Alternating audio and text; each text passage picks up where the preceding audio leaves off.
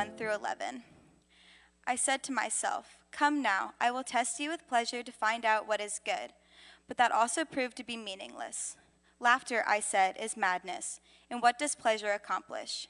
I tried cheering myself with wine and embracing folly, my mind still guiding me with wisdom. I wanted to see what was good for people to do under the heavens during the few days of their lives. I undertook great projects. I built houses for myself and planted vineyards. I made gardens and parks and planted all kinds of fruit trees in them. I made reservoirs to water, to water groves of flourishing trees. I bought male and female slaves and had other slaves who were born in my house. I also owned more herds and flocks than anyone in Jerusalem before me. I amassed silver and gold for myself and the treasure of kings and provinces. I acquired male and female singers and a harem as well, the delights of a man's heart. I became greater by far than anyone in Jerusalem before me. In all this, my wisdom stayed with me. I denied myself nothing my eyes desired. I refused my heart no pleasure.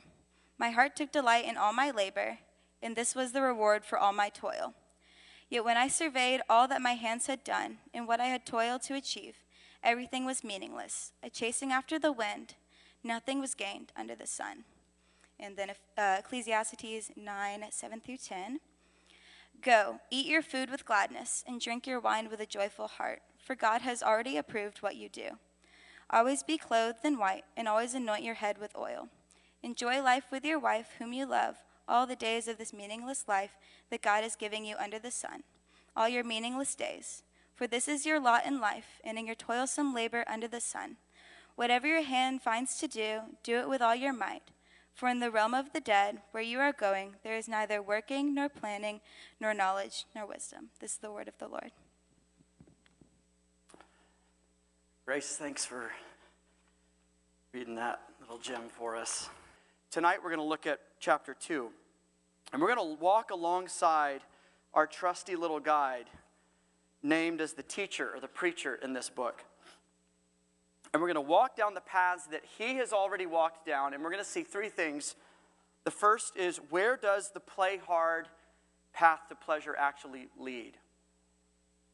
Where does the play hard path to pleasure actually lead? The second thing we'll talk about is where does the work hard path to pleasure, the productivity path to pleasure, where does that actually lead? And then what's the true path to pleasure? Let me pray for us and we'll get after it. Uh, Jesus, when we were worshiping you and singing about you before, I was just remembering even what we talked about last week. You say that the scriptures, all of them, you say that Ecclesiastes testifies about you. And you're the one our hearts long to see. And our ears are hungry to hear your voice and our souls are eager and needy for your healing touch. So, would you do a wonderful thing for us tonight and be kind enough to show us yourself in, the, in this very chapter, where again your name does not appear, but you are present? I pray this in your name. Amen. Well, I want to jump right in. And I want to do that by reminding you who is talking to you in Ecclesiastes. Who is this teacher? Who is this preacher who is sharing these heavy things with us.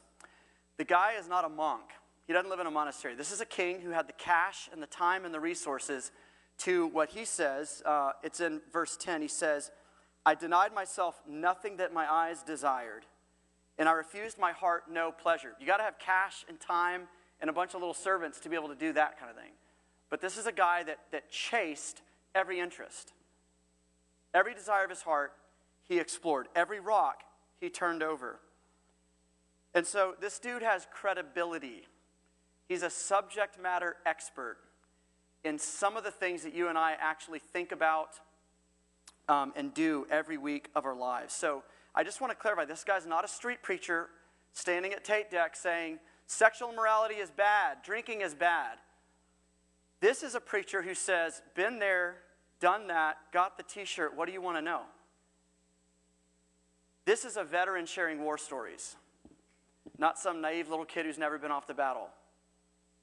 But this is a veteran who's talkative and actually wants to impart knowledge and share it with us. And so I just want you to listen and to really consider what this person is saying. He knows what he's talking about. He's also inspired by the Spirit of God. Doesn't that help? And so he speaks with authority. But he's a man who's been there and done that. Now, I got to warn you, because he's a man who's been there and done that with the kinds of things he's talking about in this chapter, we need to be forewarned. He's the kind of guy who says things out loud that nobody else will say out loud. He's the kind of guy, if he was in your community group, you probably wouldn't get up and give the speech that Kathleen gave because your community group would have been like cringily awkward and tense because he would have said things nobody else would say. He says in an outside voice what everybody else is thinking and feeling with an inside voice but never says. Now, this is a leap. This was six or seven years ago. I'm not expecting you to uh, remember the name. But uh, in 2015, uh, this she was a model, she was an Instagram star, kind of influencer in Australia, Essena O'Neill. She kind of blipped on the international news for a little while because she had this kind of viral post that she put up about the dangers of social media. This was, a, uh, this was a girl, she was about 16 at the time, but she had a million followers, hundreds of thousands of views on her YouTube videos. Um, she was getting paid by sponsors $2,000 every time she posted on Instagram by her sponsors. But in 2015, she went through all 2,000 of her posts and deleted all of them except for the top 100 most liked posts that she had ever put up. And of those remaining 100, she went back through and changed the captions on all of them. Before there was some ad caption or whatever, like whatever, I don't know. I'm not, I'm not, I'm not going to make you cringe by me attempting to guess what those original captions were. But I'll tell you what the new caption was. One of those new captions that she wrote over an old post was just a picture of her kind of one of her modeling pictures, and she said, Here's what I was really thinking. Please like this photo. I put on makeup, curled my hair, tight dress, big uncomfortable jewelry, took over 50 shots until I got one I thought y'all might like. Then I edited this one, this one selfie for ages on several apps just so I could feel some social approval from you. There is nothing real about this. Hashtag celebrity construct. That's what I mean. That's something that everybody feels, but nobody says. And the preacher in Ecclesiastes says things that are really unsettling, but it's very familiar to all of us. Nobody's thinking, like, where's he coming from? You know exactly where he's coming from because you think it. So let's get down to that first point. Where does the play hard path to pleasure actually lead? Just to kind of pick up a few of these verses, uh, chapter 2, verse 1, right at the top of your page. He said to himself, Come now, I will test you with pleasure to find out what's good. But that also proved to be meaningless or vaporous. This word meaningless, remember, we've got beef with it. We don't really like that translation. It basically means kind of air or vapor or wind or smoke or frustration, like you try to grab onto it and lo and behold, you're just left with nothing. She says it all proved vaporous, meaningless. Laughter, I said, it's madness. And what does pleasure even accomplish? So I tried cheering myself with wine and embracing folly, but I still had my wits about me. I still had my mind guiding me with wisdom. I wanted to see what was good for people to do under the heavens during the few days of our lives. So, just to clear up misconceptions, this teacher's not talking about, I'm going to grab a few white claws and try to feel what it feels like to be tipsy. This is kind of a full send into the party scene. This is a guy who's like, I want to know if the rumors are true that you really can find God or find life at the bottom of a vodka bottle or kind of permanently in the party scene. I've heard people talk about that. I'm going to go do it. And he says, like, how do we know that? Because you don't really necessarily get that just from verse 1. In verse 3 is where we get it. He said, I tried embracing folly. The word there means literally like grabbed hold of firmly, or I laid hold of. It's like the, um, the rodeo guy who kind of like grabs on to those reins and holds on for dear life. I laid hold of folly and I was along for the ride of foolishness. I got strapped on to that bull and went wherever it took me. Um, I should say this he's not just doing it for fun. He has a mission, he has a point behind it, and he tells us this. I've already alluded to, but he says, Is there any truth to these rumors? He's almost kind of going undercover. He's got his notepad with him. He's going to take notes. He's going to pay attention. That's what he means when he says, You know, uh, my mind was still guiding me in wisdom. I still had my wits about me in this. I have a point.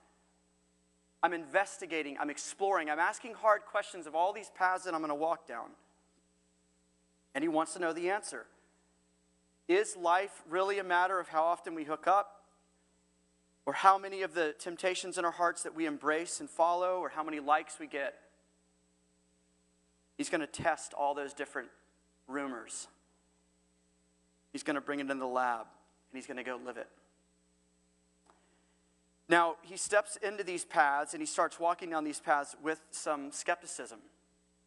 He seems a little suspicious, which I appreciate about him. He's a consistent skeptic, not like some of the skeptics who are very choosy and highly selective in what they choose to be uh, skeptical about.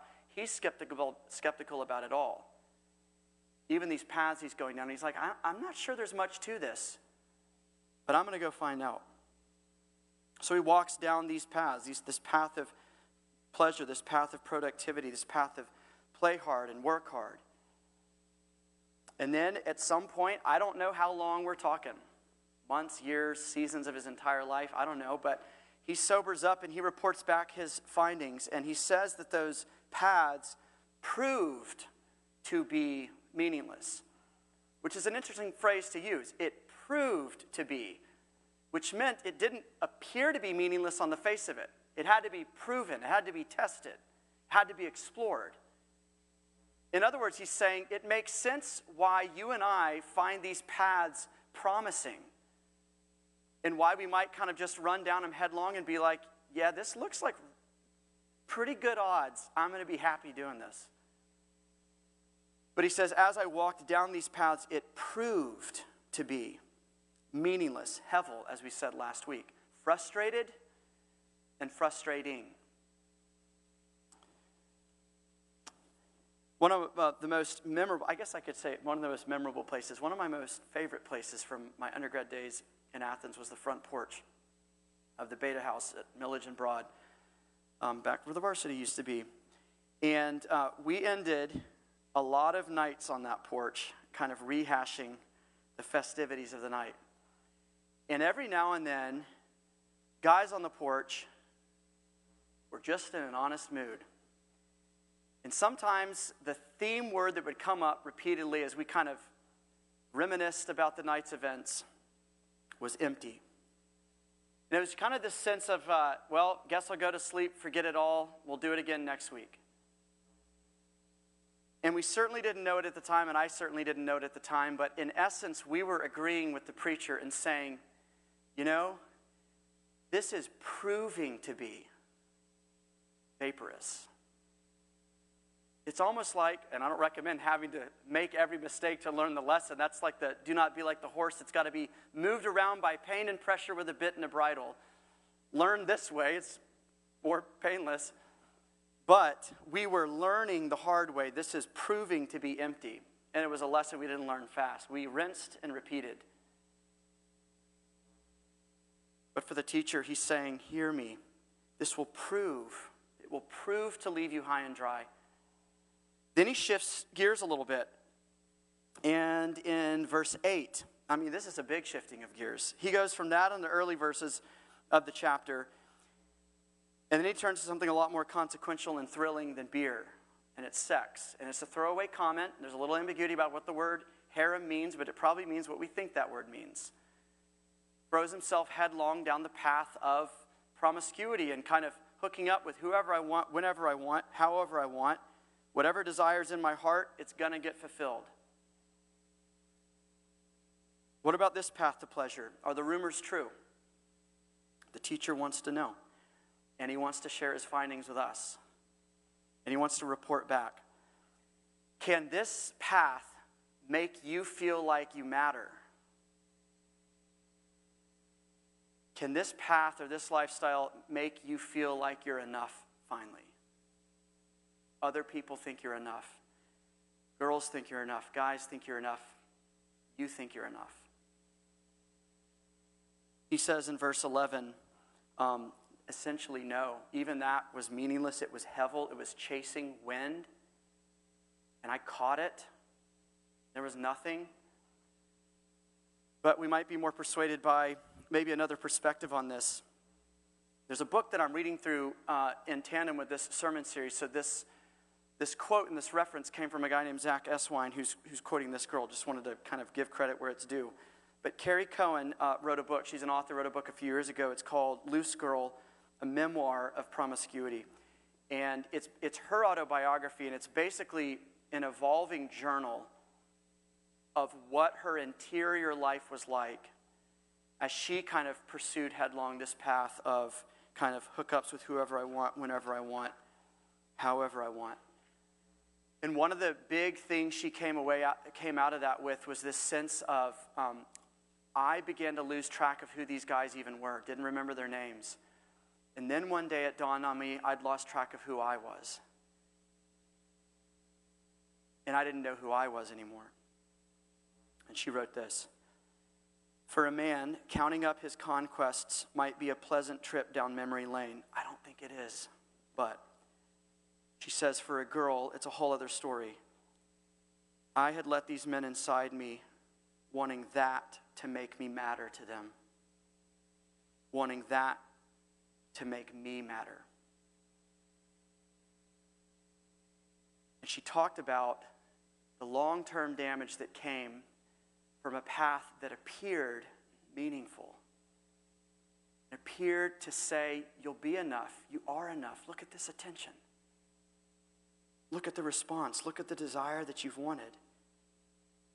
He said, It left me hevel frustrated and living in a frustrating life, not getting what I wanted, chasing the wind and successfully catching wind.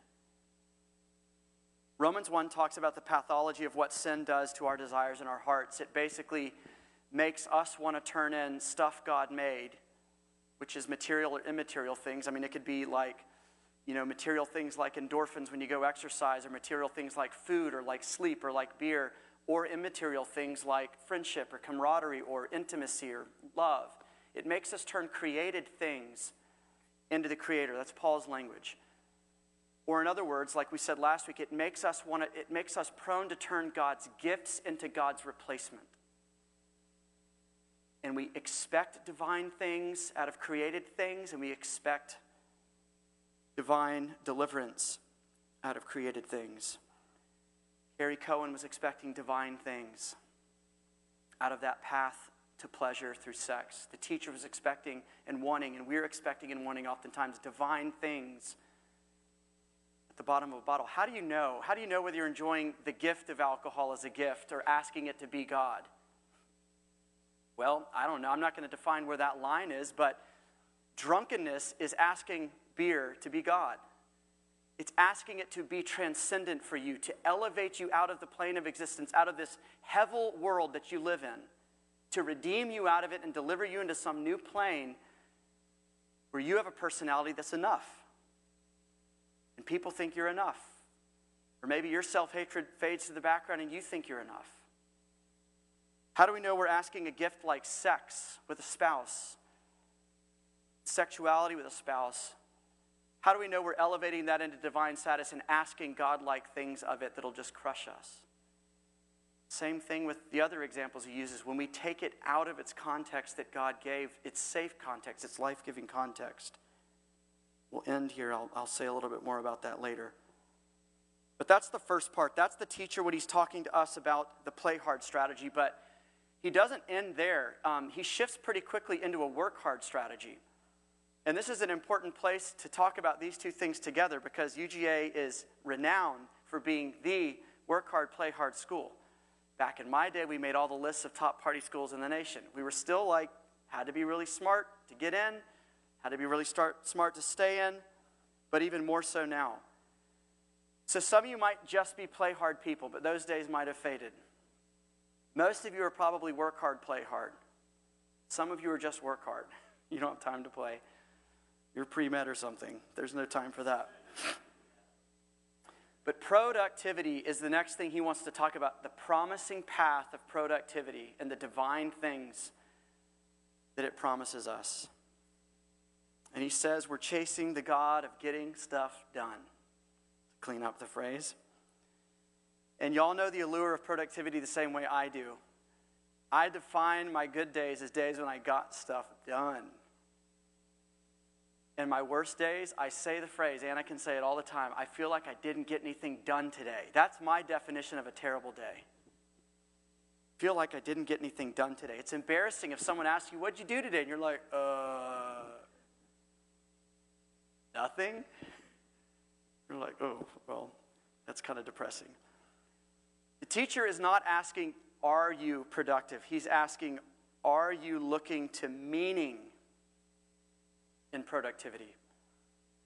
Are you asking productivity to make you enough? Let's turn back to the passage. Let me read a few more of these verses of where he talks about this. Verse 4 through 9 in the first part of 10, he says, This is the teacher, this is the king. He says, I undertook great projects. I built houses for myself, I planted vineyards, I made gardens, parks, planted all kinds of fruit trees. I built reservoirs to water the groves of flourishing trees. I bought male and female slaves. I had other slaves who were born in my house. We'll talk about that in a second. I, I, also owned more herds and flocks than anyone in Jerusalem before me. I gathered up silver and gold. My bank account was flush, and the treasure of kings and provinces. I had all the delights of a man's heart, and I became greater by far than anyone in Jerusalem all before me. The slave thing. Why does the Bible just make mention of that and move right along? Because the point that the teacher is making in Ecclesiastes is different than partic- taking issue with every societal ill in his day at that moment. There's other places in Scripture that speak clearly about this. His point is different. That was a sign of wealth, it was a sign of power and status in that day. All right, so that's why he doesn't pause to take issue with that. He's going into a different place with the point that he's driving home. And what he's driving home is for you productivity lovers out there, eat your heart out. This guy is basically saying, I basically designed and developed Central Park in New York. I mean, building reservoirs and irrigation canals and planting fruit trees and gardens. He's talking about this like city project that he managed and oversaw. It's like Sim City in real life with all the money in the world. Man, it's a, it's a productivity lover's dream scenario. Imagine his to do list in the mornings the real estate calls, the deals to negotiate. Imagine the dopamine release as all those texts came in, and at the end of the day at bedtime, he responded to all of them. All the emails he'd gotten back to, or he hired someone to get back to him. He's like, I can go to bed, and there's no notification badges anymore. I'm a happy man. But then he wakes up, and tomorrow morning, there's like 37 texts and 50 emails, and he's got to do it all over again. You'd think certainly he's found happiness now. Even in verse 10, he says, My heart took delight in my labor. I loved my job. I loved the work. It was meaningful to me. But then he says right after that, this years long romance with productivity that I had, it ended up in a breakup too that broke my heart. It was meaningless. It was hevel. Because every day the sun rose again and it was Groundhog Day. And after I die, what comes of the park? What comes of all the stuff I poured my life into? Just gets handed over to someone else who doesn't appreciate it, develops it, sells it? So let's zoom out real quick and talk about these two paths that we've talked about, and then we'll bring it to a close. Our friend, the teacher, has just told us this simple thing. He makes it to the end of the pleasure rainbow and to the end of the productivity rainbow where we expect the pot of gold to be that we're chasing. And he says, Guys, I got here, and that sucker's empty. Abort your mission, turn around, head back home. Don't expend any more energy on this. Don't buy any more gas heading this way. He's saying to those of you who want my life, who want all the stuff I described in this passage, who envy that, that absolutely matches why you're going to school and getting a degree so that you can get the money to have this kind of life. He's saying, listen to me, abort the mission. This shouldn't be news to us if we listen to other friends of ours. And I know these people probably aren't literal friends of ours, but we hear them and we hear them say stuff like this, and all of us know they say stuff like this, but it floats out of our minds and it leaves our dreams alive. Halle Berry said, Beauty, let me tell you something. Being thought of as a beautiful woman has spared me nothing in life. No heartache, no trouble. Love has been difficult. Beauty is essentially, essentially meaningless and it's always transitory. Jim Carrey. I wish everyone could get rich and famous and everything they ever dreamed of so they can see that it's not the answer. Tom Brady, you know this by heart, right? Why do I have three Super Bowl rings and still think there's something greater out there for me? I mean, maybe a lot of people would say, hey man, this is what it is. I reached my goal, my dream, my life. And I think, God, it's got to be more than this. I mean, this isn't, this can't be what all it's cracked up to be. One more quote from the Wall Street Journal, as if that carries authority with y'all. but why not? Two paragraphs. This is a, a writer, um, I don't know the guy, Oliver Burkeman, but he said this about productivity and optimizing his schedule and getting a nice little 2022 planner with a felt tip pen and every morning sitting down and planning out his day. He said, I spent years trying and failing to achieve mastery over my time. I've squandered countless hours and had a fair amount of money spent mainly on fancy notebooks and pens and service to the belief that if I could only find the right time management system, build the right habits, apply enough self discipline, then I might actually be able to win the struggle with time once for all. Using these techniques often made me feel as if I were on the verge of ushering in a golden era of calm, undistracted productivity, meaningful activity. But it never arrived. Instead, I just got more stressed and unhappy. He says, I remember sitting on a park bench near my home in Brooklyn one winter morning, feeling even more anxious than usual about the amount of unfinished tasks. And I suddenly realized that none of this was ever going to work. I would never succeed in marshaling enough efficiency or self discipline or effort to force my way through to the feeling that I was on top of everything, that I was fulfilling all my obligations and had no need to worry about the future. Don't take my word for it. Don't even take the teacher's word for it. Halle Berry, Jim Carrey, Tom Brady. Before long, Georgia players on the entire team will be saying this thing. I'm already feeling a little bit, like a week later. Like, where's the, where's the euphoria from last week? Wall Street Journal. All of them are saying to us, who are some rungs down the ladder from them in what we've attained abort the mission. I've been there, and you don't want to come here. It doesn't have what you're looking for. Now, some of us would comically say, but Ben, easy for them to say. Some of these folks are sitting on like $20 million and they have everything they want, they have fame, they've made it. And some of y'all have said, and I've thought myself, um, how about I go get this stuff and then I can come back and teach too and say, hey, y'all, they were right. You know, having tons of money, not the be all end all, but I'm still set for life. Here's the problem with that. When you lay your life down in pursuit of these paths, it changes you. it changes you. You are a different person 10 miles down these paths than you were at the start. And you're much more different 50 miles deep than you were at the start or 100 miles into this journey of asking money or attention or your weight or your appearance or your job status to make you enough. I'm not going to bog down here. I don't know what the divorce rate in America is they say it's a stereotype that it's 50%, they say it's a lot lower, but they do agree that the celebrity divorce rate is two to three times what the rest of us have to face or deal with. Why? What do you have to do to make it? You got to be gone all the time. You have a family, if you have a significant other, always on the road, living in a trailer, doing photo shoots, doing pilot episodes. You're always getting, man, you were amazing in that show. Here's a bigger offer. Come over here for four months. It changes you. You pursue pleasure just for the sake of pleasure, it will change you. You will not be the same person. You don't get to say, Well, I got here to the end of the pot of gold. Guys, no. Jesus talks about this in Matthew 7. We talked about it last spring. He's at the end of the Sermon on the Mount, and he says, At the end of it, anybody who listens to these words of mine as I describe the true kingdom, not the counterfeit kingdom, the true kingdom, true happiness.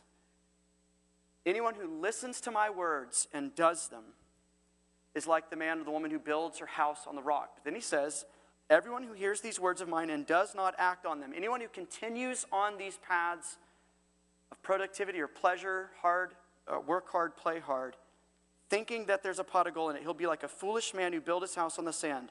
And the rains fell and the floods came, and the winds blew, slammed against the house, and it fell. Here's the reason I said this Jesus isn't drawing attention to the fact that the house fell down.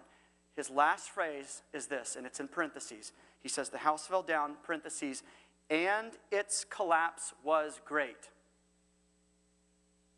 Some translations will say, will pause and say, The house fell down, and great, spectacular, devastating was its fall. Jesus isn't just saying, Don't build your house on the sand, it won't stand up. He's saying, the size of the existential black hole in your chest, emotionally, existentially, spiritually, when you're 20 miles or 50 miles or 100 miles down these paths of pleasure looking for God and created things, it, it will suck you into it. Great will be the fall, the implosion, the vacuum that's created there. Whew, heavy stuff. So, what's the good news? Because Jesus said these verses testify about him. Jesus said everything in the scriptures, one way or another, leads to gospel, leads to good news, leads to the Messiah coming into a hevel world, a frustrated and frustrating world for frustrated and frustrating people like us. So, our teacher friend has maybe successfully, maybe he's working on you, maybe you're resistant, but for a lot of us, maybe he's persuading us these paths are not worth your pursuit. So the question becomes well, then, what are we supposed to do? Zack Eswine, I referenced him, he said, ultimately, the preacher wants to point out what is vain so that we can discover what is not vain. You know what's not vain or vaporous or untrustworthy? His words, which is ironic because God says through this teacher in here, everything is Hevel. Everything with the obvious exception of these words and the God that they reveal. The teacher is obviously not writing this book for you to conclude, well, he said everything was meaningless, so I guess his words are too. Another thing I'll kind of check off and let float away. He wants you and I to tune in and to pay attention. He's demolishing everything around us that will lead us nowhere except catching the wind so that one thing remains one thing that we can find that is real, that does last, that doesn't evaporate, that does bring pleasure. And it's what we read last week, and it's what he says at the end of this book that we'll reference every week, chapter 12, the very last verses, the end of the matter.